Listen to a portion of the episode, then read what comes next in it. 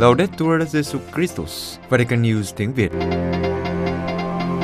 Radio Vatican, Vatican News tiếng Việt. Chương trình phát thanh hàng ngày về các hoạt động của Đức Thánh Cha, tin tức của Tòa Thánh và Giáo hội Hoàn Vũ được phát 7 ngày trên tuần từ Vatican và Roma.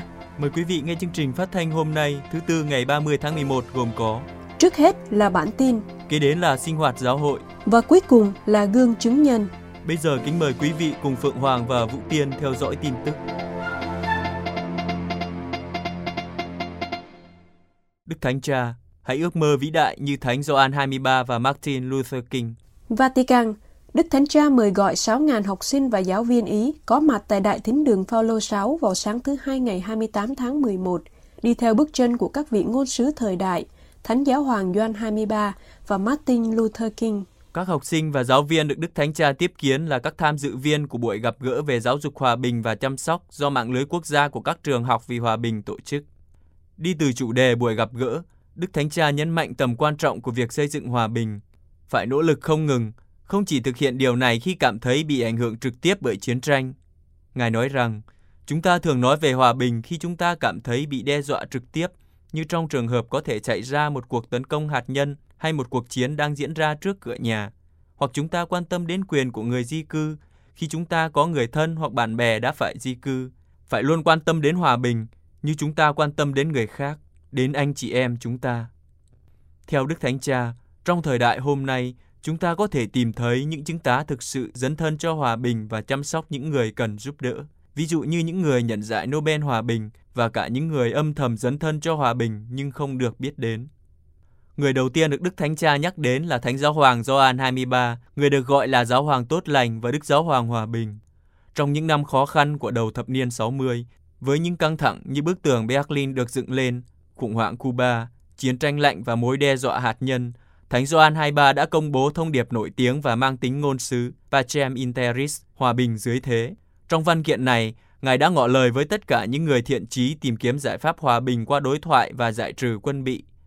Đó là lời kêu gọi thu hút sự chú ý lớn trên thế giới, vượt ra khỏi cộng đoàn công giáo, vì đã nắm bắt được nhu cầu của tất cả nhân loại mà cũng là sự cần thiết cho hôm nay. Người thứ hai được Đức Thánh Cha nói đến là Martin Luther King và gọi ông là một vị ngôn sứ khác của thời đại chúng ta. Ngài nói rằng, trong bối cảnh phân biệt chủng tộc nặng nề ở Mỹ, Luther King đã giúp mọi người mơ ước với ý tưởng về một thế giới công bằng, tự do và bình đẳng. Ông nói, tôi mơ ước một ngày nào đó bốn con của tôi sẽ sống trong một quốc gia nơi chúng sẽ không bị đánh giá bởi màu da mà bởi nhân cách của chúng. Với hai mẫu gương này, Đức Thánh Cha đặt câu hỏi cho các học sinh, ước mơ của các con cho thế giới hôm nay và ngày mai là gì? Cha khuyến khích các con hãy có ước mơ lớn như Thánh Gioan 23 và Martin Luther King. Giáo hội Hàn Quốc tổ chức diễn đàn hòa bình và hòa giải. Seoul, Giáo hội Hàn Quốc vừa tổ chức diễn đàn hòa bình và hòa giải trong những ngày vừa qua tại Đại học Công giáo nhằm nhắc lại cam kết và nỗ lực của các lãnh đạo tôn giáo, các nhà ngoại giao, các nhà hoạt động và giáo dân đối với hòa bình và hòa giải trên bán đảo Triều Tiên. Bắt đầu từ năm 2014, đáp lại lời mời gọi của Đức Thánh Cha Francisco trong chuyến tông du đến Hàn Quốc, mỗi năm, Ủy ban Hòa giải của Hội đồng Giám mục Hàn Quốc tổ chức diễn đàn hòa bình. Năm nay, diễn đàn có chủ đề Nhận thức hòa bình của giáo hội công giáo và vai trò của giáo hội đối với hòa giải trên bán đảo Triều Tiên. Diễn đàn là cơ hội để xem xét nhận thức về hòa bình của người công giáo Hàn Quốc và tìm cách để giáo hội công giáo và các tôn giáo khác cùng làm việc vì nền hòa bình trên bán đảo. Đặc biệt, các nhà tổ chức hy vọng diễn đàn sẽ trở thành nơi thảo luận của các chuyên gia để tìm những con đường tình thương và liên đới cho sự hòa giải và thống nhất của hai miền Triều Tiên. Tại diễn đàn, ông Hong Yong Pyo, Giám đốc Viện Chia sẻ Hòa bình và giáo sư của Đại học Han Giang cho biết, ở Hàn Quốc, giáo hội Hàn Quốc có vai trò lớn trong việc thiết lập hòa bình trong khu vực. Ông nói, diễn đàn năm nay được chuẩn bị để so sánh nhận thức về hòa bình giữa công chúng và người công giáo, phân tích cách đức tin công giáo tác động đến nhận thức về hòa bình dựa trên tầm nhìn mục vụ của giáo hội công giáo. Đức Tổng giám mục Kim Hê Dung, sứ thần tòa thánh tại Hàn Quốc khẳng định rằng Vatican luôn ủng hộ hòa bình và hòa giải ở bán đảo Triều Tiên. Ngài tin tưởng diễn đàn sẽ trở thành một nền tảng truyền cảm hứng để khám phá những con đường cụ thể cho cam kết chung của chúng ta đối với những lý tưởng cao đẹp cho hòa bình và hòa giải trên bán đảo và hơn thế nữa. Sau Thế chiến thứ hai, bán đảo Triều Tiên bị chia làm hai.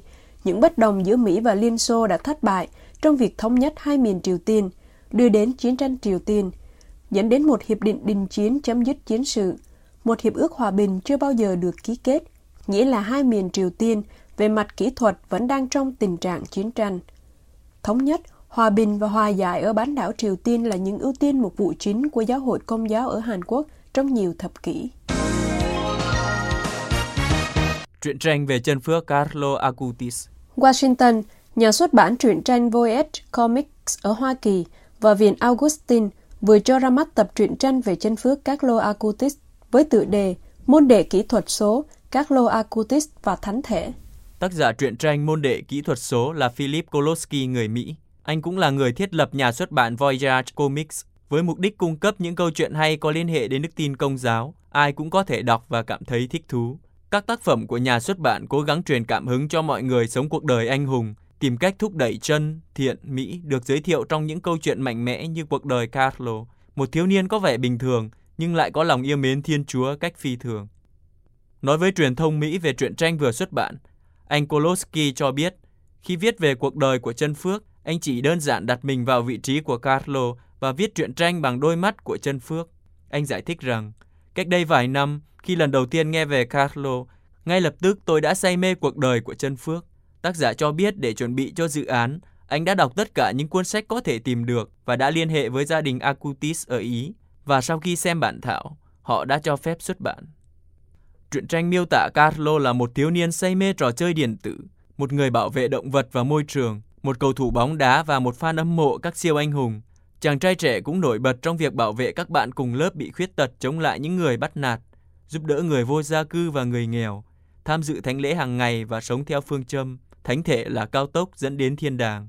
Theo nhà xuất bản Voyage Comics, khi đọc truyện tranh này, độc giả sẽ được cuốn hút bởi Carlo, một thiếu niên tốt bụng, người tiếp tục truyền cảm hứng cho thế giới bằng cuộc sống giản dị và mẫu gương thánh thiện phi thường. Truyện tranh dày 30 trang bằng tiếng Anh có thể tìm thấy ở định dạng kỹ thuật số và giấy tại cửa hàng trực tuyến Voyage Comics với giá 6,99 đô la Mỹ. Vatican News tiếng Việt thông báo tĩnh tâm mùa vọng 2022. Vatican, để chuẩn bị đón mừng Giáng sinh vào đầu mùa vọng từ thứ Sáu tuần này ngày 2 tháng 12, Vatican News tiếng Việt sẽ bắt đầu phát những bài tĩnh tâm mùa vọng năm 2022 với chủ đề Phân định. Với ước mong giúp các tín hữu đào sâu đời sống đức tin và trưởng thành trên con đường thiêng liêng, Vatican News tiếng Việt chọn chủ đề cho đợt tĩnh tâm mùa vọng năm nay là phân định.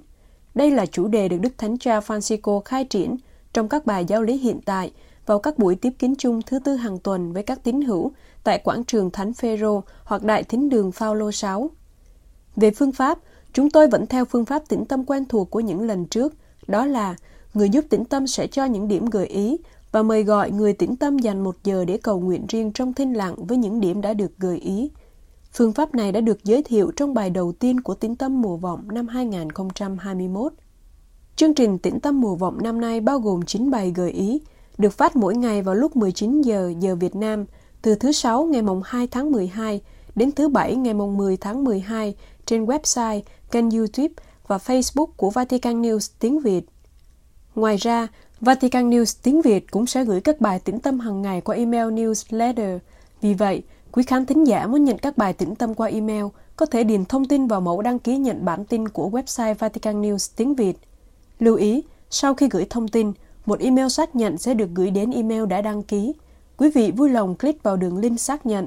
Xin vui lòng kiểm tra hộp thư spam nếu không thấy email xác nhận được gửi đến. Quý vị vừa theo dõi bản tin ngày 30 tháng 11 của Vatican News tiếng Việt. Vatican News tiếng Việt Chuyên mục Sinh hoạt giáo hội Ba phụ nữ người Mỹ được chính thức mở án phong chân phước và phong thánh. Kính thưa quý thính giả, trong một thông cáo đưa ra hôm 16 tháng 11 vừa qua, Hội đồng Giám mục Hoa Kỳ cho biết tại Đại hội toàn thể mùa thu hàng năm, các giám mục Hoa Kỳ đã tổ chức một cuộc tham vấn giáo luật về án phong chân phước và phong thánh cho nữ giáo dân tôi tớ Chúa Cora Louise Evans. Đức Tổng giám mục Jerome Listecki của giáo phận Milwaukee, Chủ tịch Ủy ban Giáo luật và Quản trị Giáo hội của Hội đồng Giám mục Hoa Kỳ và Đức Giám mục Daniel Garcia của giáo phận Monterrey đã điều hành cuộc thảo luận của các giám mục.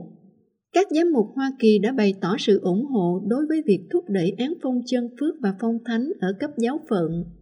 Các thông cáo tương tự cũng được Hội đồng Giám mục Hoa Kỳ công bố cùng ngày 16 tháng 11 về việc bắt đầu tiến trình mở án phong chân phước và phong thánh cấp giáo phận cho hai phụ nữ Hoa Kỳ khác là Michelle Dupont và mẹ Margaret Mary Hewley Murphy. Đức Tổng giám mục Jerome Listecki nói với các giám mục Hoa Kỳ, hôm nay chúng ta thật may mắn khi được nghe về ba người phụ nữ. Mỗi người đã đi theo những con đường riêng của mình, nhưng mỗi người đã sử dụng những ân sủng cá nhân để phục vụ người khác, đôi khi trong những lúc vô cùng đau khổ và nghịch cảnh.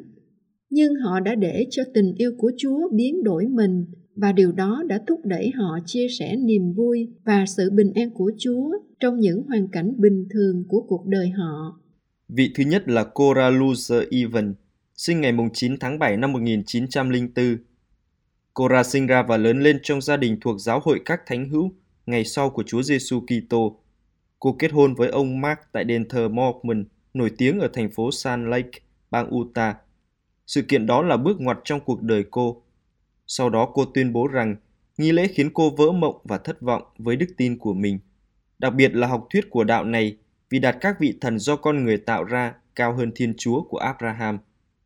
Gặp được một người chồng rất tuyệt vời, Cora đã quyết định tìm kiếm Thiên Chúa cho chồng mình và sau 10 năm, họ đã tìm thấy một Thiên Chúa thật trong giáo hội công giáo Roma.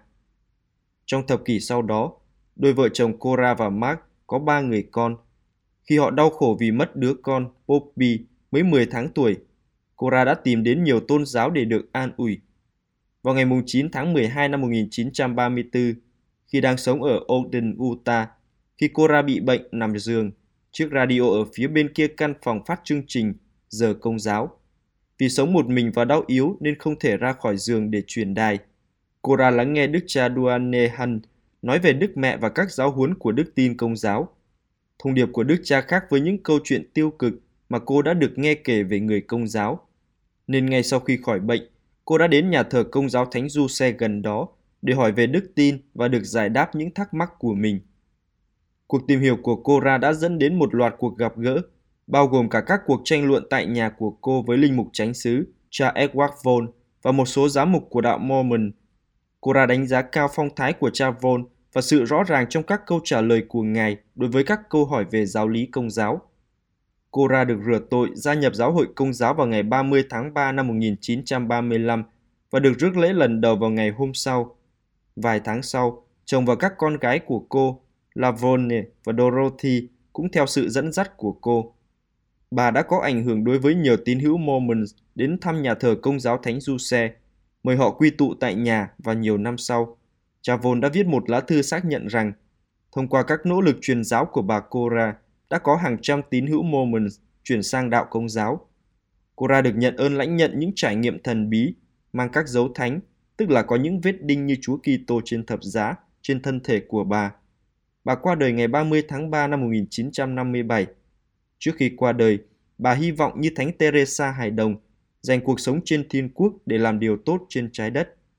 Án phòng chân phước và phong thánh cho tôi tớ Chúa, Cora Louise Evan, được chính thức mở vào tháng 6 năm 2010.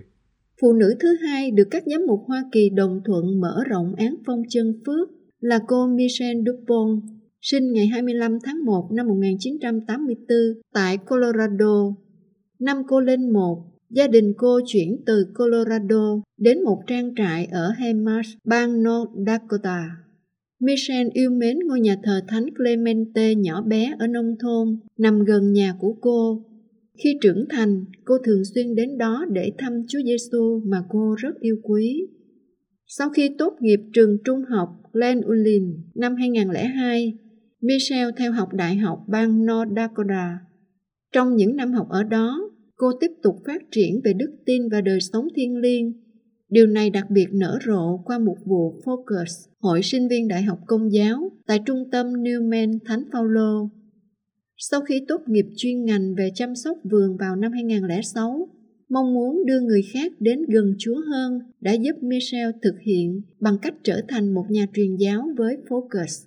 với sứ mạng giúp đỡ những người trẻ ở trường đại học phát triển mối quan hệ của họ với Chúa Giêsu và giáo hội của người.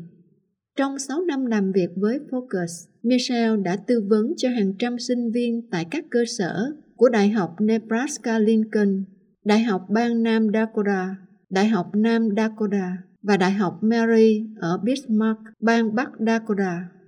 Michelle biết rằng Chúa mong muốn có mối tương quan sâu sắc với mọi người và cô tràn đầy niềm vui khi đóng vai trò nhỏ nhất trong việc mở rộng trái tim của một người để tiếp nhận Chúa. Vào năm 2012, Michelle nhận ra rằng Chúa đang gọi cô vào một sứ vụ truyền giáo mới và cô trở thành giám đốc đào tạo đức tin cho người lớn của giáo phận Bismarck. Phục vụ giáo hội trong vai trò này, cô đã điều phối nhiều sự kiện quan trọng như hội nghị Thirst và thực hiện việc tiếp cận các giáo sứ trong giáo phận bằng tài năng và lòng nhiệt thành truyền giáo của mình để dẫn dắt những linh hồn khác đến với Chúa Kitô. Trong một chuyên mục trên báo Dakota Catholic Action, Michelle đề cập đến việc nên thánh và tìm kiếm sự thánh thiện trong những điều bình thường. Cô viết, bạn đã được tạo dựng để trở thành một vị thánh. Bạn có tin điều đó không? Bạn có nghĩ rằng bạn có thể làm điều đó không? Tôi muốn nhắc bạn rằng Chúa tin chắc chắn bạn có thể làm được. Trong một cuộc phẫu thuật vào ngày 29 tháng 12 năm 2014 để loại bỏ u nang buồng trứng, bác sĩ phẫu thuật đã phát hiện cô bị ung thư giai đoạn 4. Cô đã chiến đấu với căn bệnh này bằng sự kiên trì và tinh thần nhẫn nại vui vẻ. Trong suốt quá trình bệnh tật, Michelle đã nêu gương về lòng tin tưởng vững chắc vào Chúa, lòng trung thành với giáo hội và được những người quen cô biết về sự kiên nhẫn chịu đựng, trung thành với lời cầu nguyện và lòng bác ái Kitô giáo. Dupont viết trên báo Dakota Catholic Action, khi nghe điều này, tôi biết rằng đây là ý muốn của Chúa và người sẽ ở bên tôi dù bất cứ chuyện gì xảy ra. Chúa cũng cho tôi biết rằng thánh giá này là một lời mời gọi tôi giúp đưa những người khác đến gần hơn trong mối tương quan của họ với người các bác sĩ cho biết Michelle chỉ còn 2 tháng để sống, nhưng cô đã sống thêm 12 tháng. Cô qua đời ngày lễ Giáng sinh năm 2015, hưởng dương 31 tuổi. Danh tiếng về đời sống thánh thiện của Michelle tiếp tục là nguồn cảm hứng và tấm gương cho nhiều người về lòng nhân từ giống như Chúa Kitô. Vào ngày 15 tháng 6 năm 2022, Đức cha Kagan thông báo ý định chính thức mở giai đoạn điều tra cấp giáo phận về cuộc đời của michel Dupont. Người phụ nữ thứ ba được các giám mục Hoa Kỳ đồng thuận thúc đẩy án phong chân phước và phong thánh là mẹ Margaret Marie Hewley, sinh ngày 4 tháng 5 năm 1833 ở Cashivan, County Kerry Island. Năm Margaret mới 5 tuổi, mẹ cô qua đời khi sinh con và trong vài năm sau đó, Margaret chứng kiến gia đình của cô và Ireland phải vật lộn để sống sót qua sự tàn phá của nạn đói. Năm lên 12 tuổi, Margaret di cư sang Mỹ cùng cha và cha cô qua đời ngay sau khi họ đến nơi. Cô đi cùng với các anh, dì và chú của mình khi họ đi qua một số bang miền Nam và cuối cùng đến Mexico, nơi họ điều hành một khách sạn.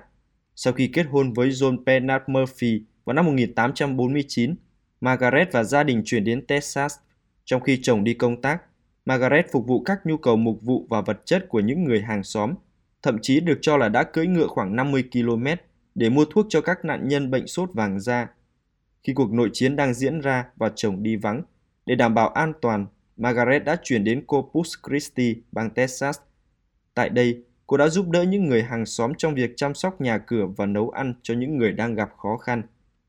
Sau chiến tranh, Margaret làm thiện nguyện tại giáo sứ Thánh Patrick ngay cả khi dịch bệnh sốt vàng lan đến thành phố, cô đã làm việc cùng với đức ông John Gonat, người sau đó đã chết vì bạo bệnh.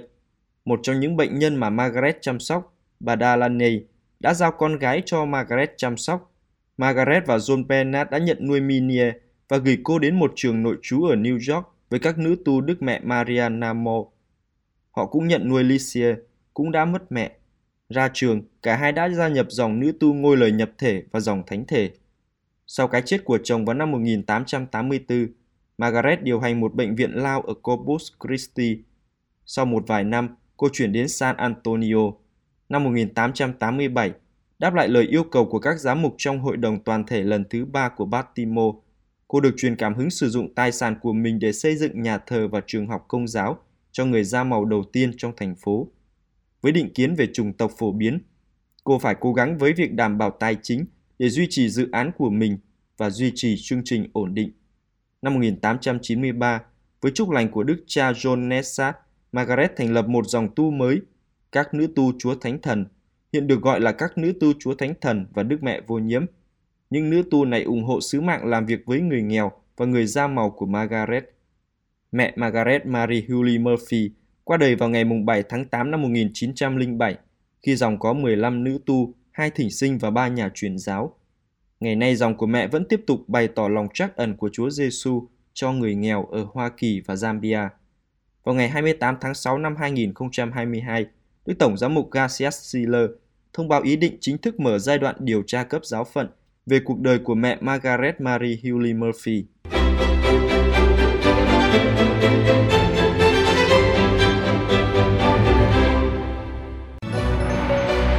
Vatican News tiếng Việt Chuyên mục Gương chứng nhân Đối với cầu thủ bóng chày Mike Sweeney, đức tin là điều quý giá nhất.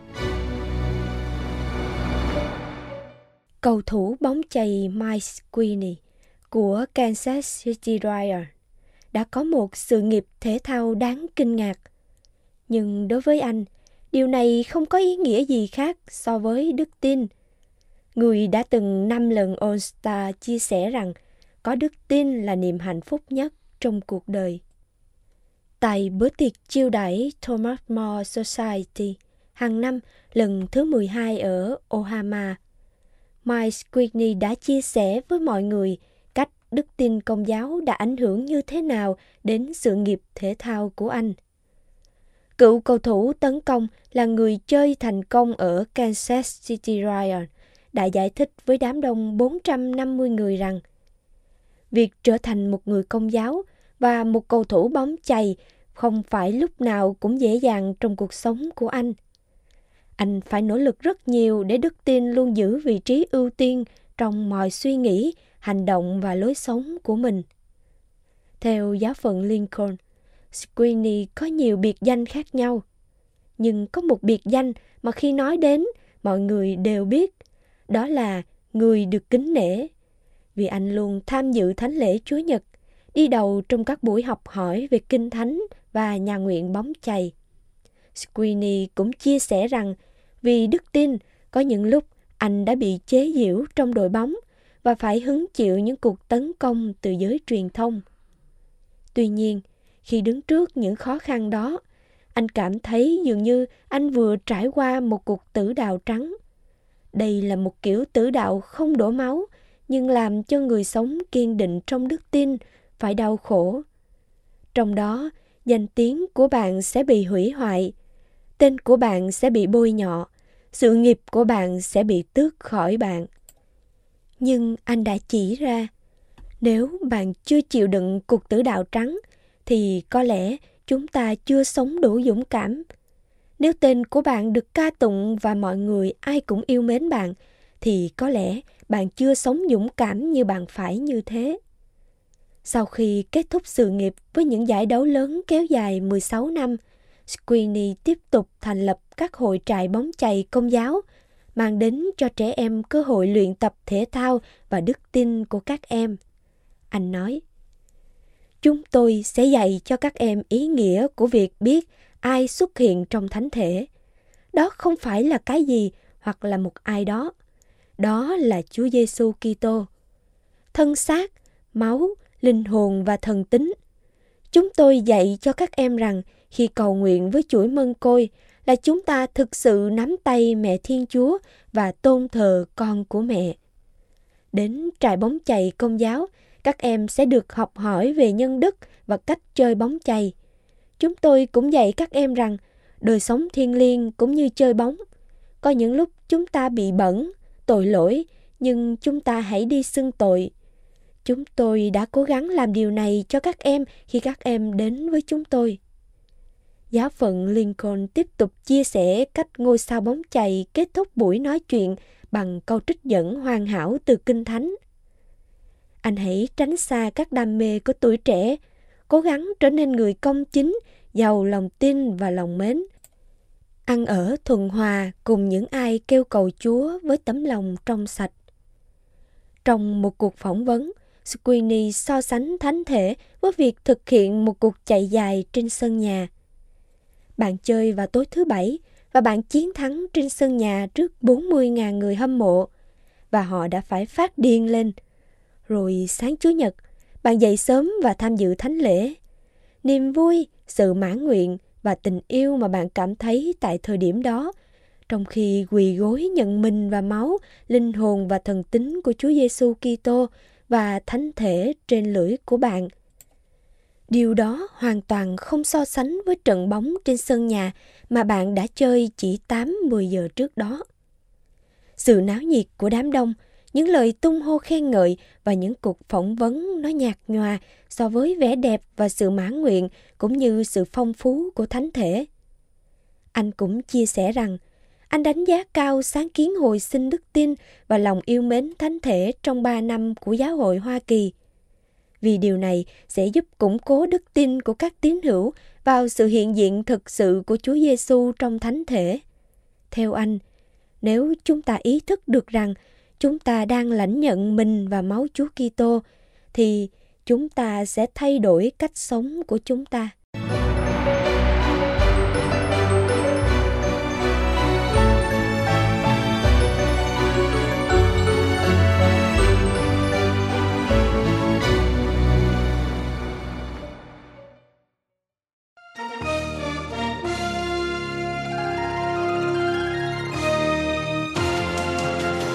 Cảm ơn quý vị đã chú ý lắng nghe chương trình Radio Vatican của Vatican News tiếng Việt. Xin Thiên Chúa chúc lành cho quý vị và toàn gia quyến. Laudetur Jesu Christus, ngợi khen Chúa Giêsu Kitô.